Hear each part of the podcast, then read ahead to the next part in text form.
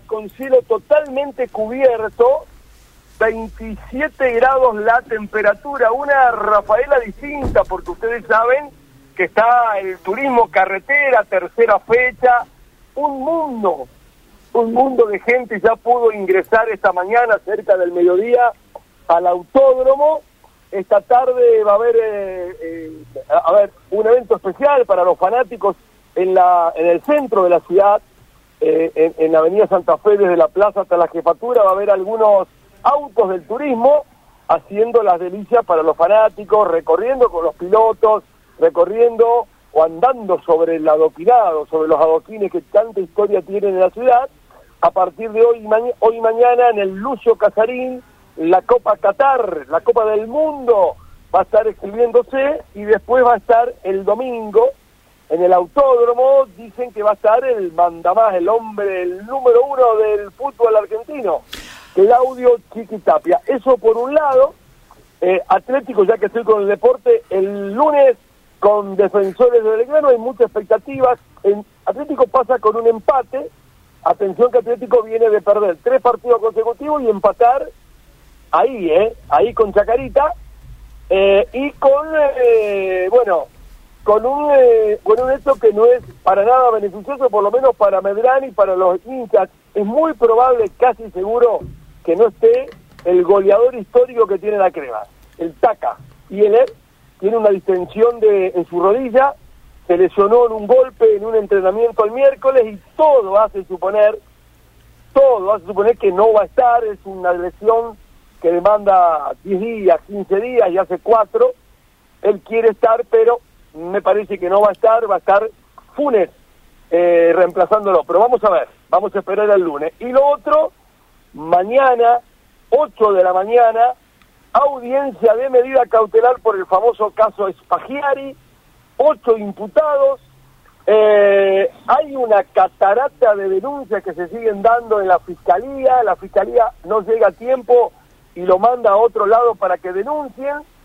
Se habla de $20 millones, $25 millones, se habla de 3.000, 3.500 damnificados, asociación ilícita, es la pena más grave por lo que las imputaron, 8 detenidos. Bueno, mañana va a haber mucha gente, en una sala muy chica. Acá los tribunales tienen 3 salas para la audiencia, la 2 son chicas y la 3 es un poquito más grande. Nos pidieron a los periodistas, si queremos estar, podemos ir, pero ya nos adelantaron que vamos a estar parados porque no hay sillas, y que es una audiencia que puede demorar 8, 9, 10, 11 horas, así que nos van a dar la posibilidad de seguirlo minuto a minuto a través de un link, a través de un sitio. Bueno, vamos a ver, hay expectativa. Pareciera que para algunos la pena va a ser grave, asociación ilícita. Recordamos, hay 2 hermanos, la madre, una sobrina y 4 empleados más. Por lo que vinimos contando, hay 4 personas, los 2 hermanos, la madre, porque era la que figuraba un poco, y un empleado, que están imputados como coautores de esta asociación ilícita. Repito, mañana a partir de las 8 de la mañana se va a dar esta audiencia de medida cautelar. Y lo último que te digo, chicos, ustedes se acordarán, no sé si hay un hecho delictivo muy grave en el barrio 17 de octubre, hay videos donde había una familia sentada una noche y aparecieron 2 personas que dispararon a mansalva, hirieron a un perro, hirieron a la mujer, afortunadamente nadie con condiciones graves. Bueno, a los pocos días la agencia de investigación criminal, por las pruebas recolectadas, detuvo a un joven de un barrio del oeste de la ciudad. Eso fue en mayo.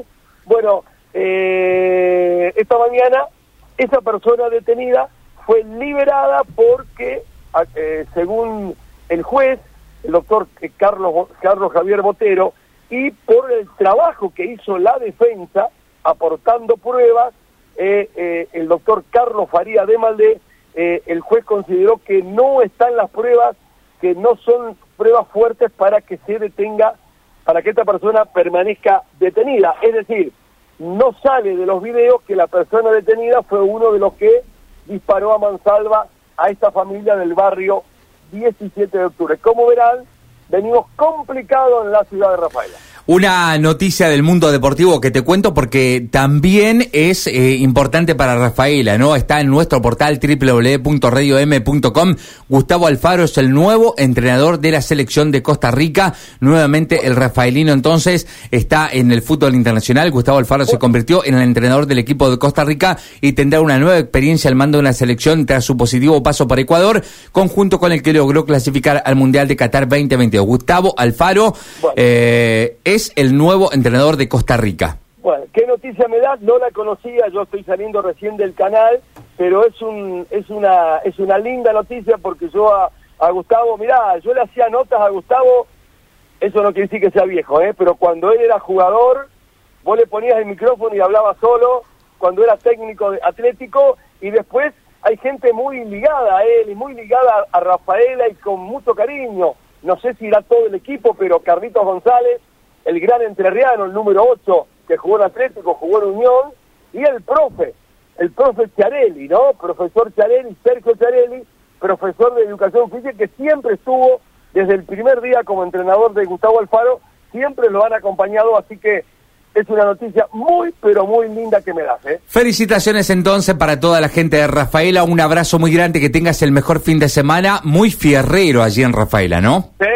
Muy fierrero, algunos, viste, con esto termino, las historias y la mística decían que si vos, el fin de semana que venía el turismo carretero, pero eso era antes, ahora no, si vos querías conquistar a alguna linda dama, uh-huh. ¿Qué tenías que hacer?